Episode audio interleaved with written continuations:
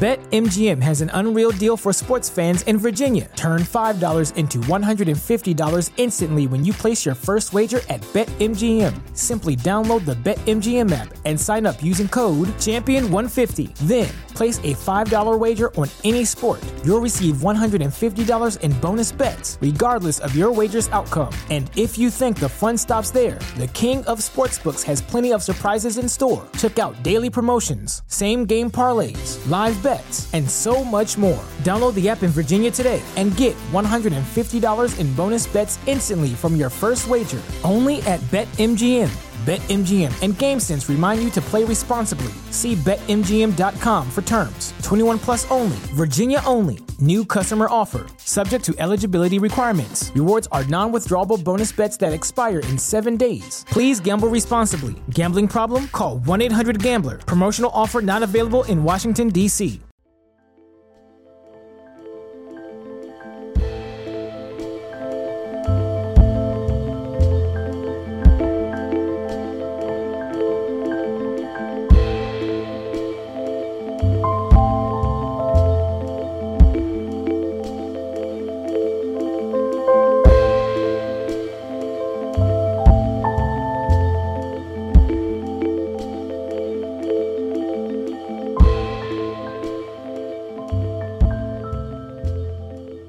Welcome to the Infinite Spark of Being podcast. My name is Keith Welsh, and in this episode, I'm going to do another reading. This time, it's from the second Infinite Spark of Being book that's titled Ocean. This one is from page 43, and it's called I Does Not Have the Soul.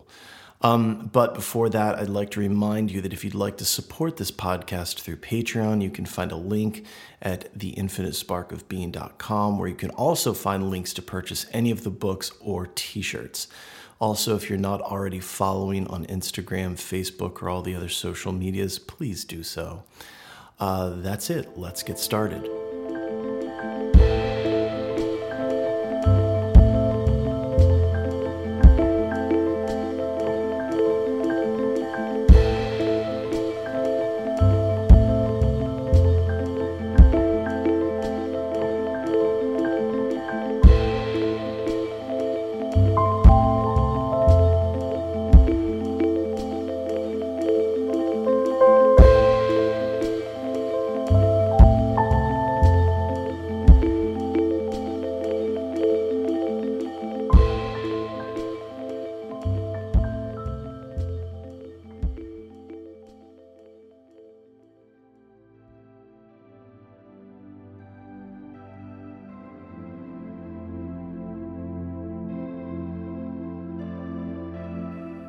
This understanding of spirituality is a question of identity, not a question of religion or sect. You are the soul, you are not the body. This is the misidentification. You are not the I that has anything, especially a soul. I is suspect and relative, so let it go. Stop holding on to I. I is causal. I is only a method of relating. I should be playful and not the player. So what does I have? It has things. It has causal things, relative things. What has I? The soul. The soul has I. I does not have the soul.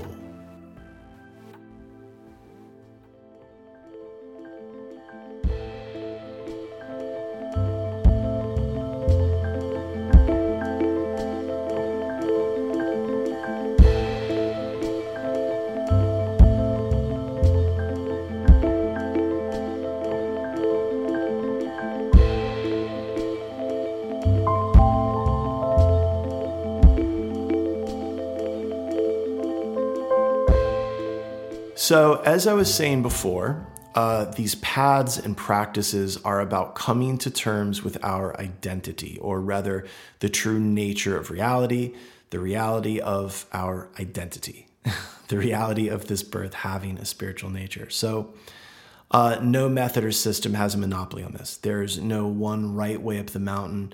You know, it's a call back to our episode on that reading. But that being said, we all learn differently. We all need to hear things in a way that our minds can process and make sense of. Even within Buddhism, for instance, there are many ways of teaching. They aren't contradictions per se. They're just different. The end result's always the same, right? Like, we land at non-attachment. If we do the practices, we end up with equanimity. And all for the same reason in the end, which would be to successfully drop the body when it's time, without needing more sense pleasure, right? Some people need to believe that Chenrezig is this Buddha of compassion on another plane, that when we do the Chenrezig practice, we get to borrow some of his compassion. Or the other way of looking at it would be that we are Chenrezig, and when we do these practices, we access our innate compassion. This is an identity issue. We've forgotten our true nature and become identified with these bodies and these minds. And the mind that works through the body, right? One thing. We've forgotten that we are souls clearing karma. But that's part of it too, right? That's the fun of it. It might not be fun for some of you yet, but... I believe Alan Watts was the one that used to say that it was God playing hide and go seek with itself. So the next part here, we are the soul. We are not the body. This is the misidentification. You are not the I that has anything, especially a soul. So to say, I have a soul. Well, who is I? Is I the occupation? Is that your job? Is I the name, the things that happened to you? Is that the I? Is it the things that the body has done? Can you even point to I? Show me I. You can't show anyone your identity. If you stand on the side of the street, I'm sure I've said this before, and people drive past you, do they see your identity? What do they see? Is what they see you? I'll tell you what happens. You have who you think you are, and then you have what others think you are. 100 people can drive past you, and you'll have 100 different identities. I is a relative and subjective concept. What's a concept? An invention to help sell or publicize a commodity. Keith is an invention that I've used as an adaptation over time to get through life. Think about that. You have who you think you are, right? Now, why do you need everyone else on board with that? More importantly, what needs everyone else on board? The ego does. The ego has its personal importance and personal identity. It needs others on board. And it's not a bad thing, but it is a thing. Just notice it. It's our evolutionary psychology. So rather than work with it, we try to fucking kill it. We hunt around for an experience to give us that... the fucking ego death everybody's talking about. You go off and you do a special thing, experience ego death, come back and bore the absolute fuck out of everyone around you with this story. And then in 3 or 4 weeks, you're right back to what Pema Chodron would call your same old shitty self. Why? Because an experience. It's a fucking field trip. It's not a practice. You have to practice. The practice integrates the experience. Otherwise, you're just collecting fucking experiences. You have to have a practice. Your ego isn't going to die till the body dies, because the ego is a mechanism of the body. Like, why the fuck would it go anywhere? You jump in front of a bus. So instead of wrestling with it, learn to work with it. Everyone from Ram Dass to Gangaji would say that the ego is a great servant but a horrible master. So, with all this relative, subjective, conceptual identity, what has the soul? Does this relative, subjective, conceptual identity have the soul? Of course not. The soul has the relative, subjective, conceptual identity. The soul has the body, the ego, the mind. That's the soul's work. You're not getting rid of it. You're not getting out. Not yet. So the next piece. I is suspect and relative, so let it go. Stop holding on to I. It is causal. I is causal. I is only a method of relating. This part here that says I is suspect. It's suspect because I is the ego, the body, the mind. And the mind and body have a separate agenda than we do, right? Remember? Mind and body only want to survive and thrive to make more bodies. It has biological imperatives, which are wonderful tools, and they're like energetic forces, and they can be caught and ridden. But hey, we're souls. We have these bodies as tools. They're like horses that the soul rides through this plane. Like a horse has a life of its own with its own agenda. But for a time, we ride the horse. We use it to get from point A to point B. This is why the body is called a vehicle. It's a vessel. It's a vehicle for the soul. That's why. So since the mind-body combo has these biological imperatives, it needs an ego for just simple preservation purposes. Lama Losan always says we need to take care of the body so that we can practice Dharma. Why practice? Again, the practices show us the true nature of things. They allow us to integrate the spiritual experiences. When the body is a mess and the mind is a mess, practice is really difficult. Believe me. I know. Our minds get messy, and the mind is the subtle body, the karma, the soul's curriculum. So it's what we're working on here. Taking care of when we take care of the body, right? We take care of the mind. When we take care of the mind, we clear the karma.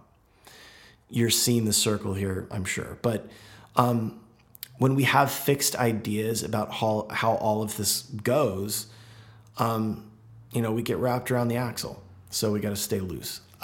Next part. I should be playful and not the player. So what does I have? It has things. It has causal things, relative things. So these biological imperatives and these urges of the mind and body can be really strong, right?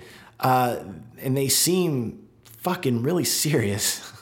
And to the mind and body, they are very serious, right? It's a serious thing. It's life or death. But to the soul, it isn't. The soul doesn't have a life or death concern, right? Those are biological issues. The soul isn't biological. So be careful how you're talking about the soul, yourself, right? The real you, the soul. So when you're talking about the soul, remember, it's not a biological entity, right? And when you run into what you believe is a conflict with the soul, ask yourself what is experiencing the conflict. And when we work with the mind through thought exercises to hopefully identify closer with the soul and to make the soul the starting place for our perspective, we start to see the lightness, right? We start to see the Leela, Krishna's Leela, the play, the sport. We see that we have to do both. We have to be the ocean and the wave, right? We have to be what Jesus said. We have to be in the world, but not of the world.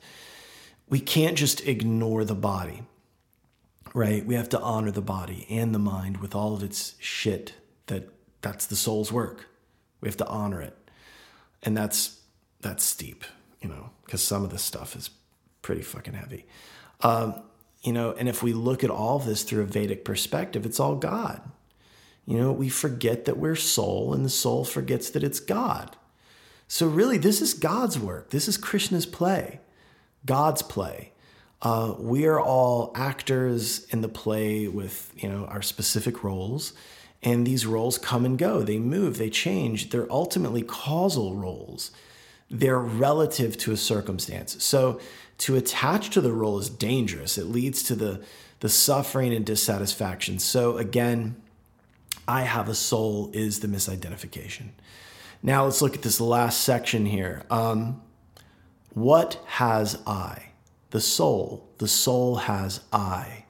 I does not have the soul. So clearly I'm beating this point to death here. You don't have a soul. You are soul. So when we say I, we're typically speaking from the place of the ego, and that's fine. Don't get so freaked out by it. You have an ego. You have a mind. You have a body. Now play with them. You know, don't be afraid of them, but remember, you need to have a practice in order to keep from getting rutted and stuck in the, you know, the relative identity of the ego or the mind-body combo there. And these practices, they help keep us loose. They keep us playful. You know, what's the old saying? How can angels fly? Because they take things so lightly. And don't forget, none of these systems have a monopoly on the path up the mountain, right? Lots of paths, lots of routes, and lots of vehicles for the meat vehicle, right? The meat vehicle can the meat vehicle can take these different routes up the mountain. Anyway, I hope you enjoyed this. I hope it was helpful. If you have questions or comments, always reach out. The burden of explanation is on me. If you don't understand the points that I'm attempting to make, it's me, it's not you. It's me, it's not you, right? Okay. Also, if you'd like to donate to the podcast through Patreon, if you'd like to purchase books or apparel, go to theinfinitesparkofbeing.com for all those links, and please follow on all social media. And again, I'm still working out extra stuff I want to do. So please give me your ideas. Some of you have been very, very helpful, and I really appreciate it. And some of you are realizing this, that we're old friends. Reach out, ask me questions. Tell me I'm wrong. Tell me I'm fucked up. I don't care. You know, don't make it weird. Don't act like we don't know each other. We're old friends. So, till next time. Bye-bye.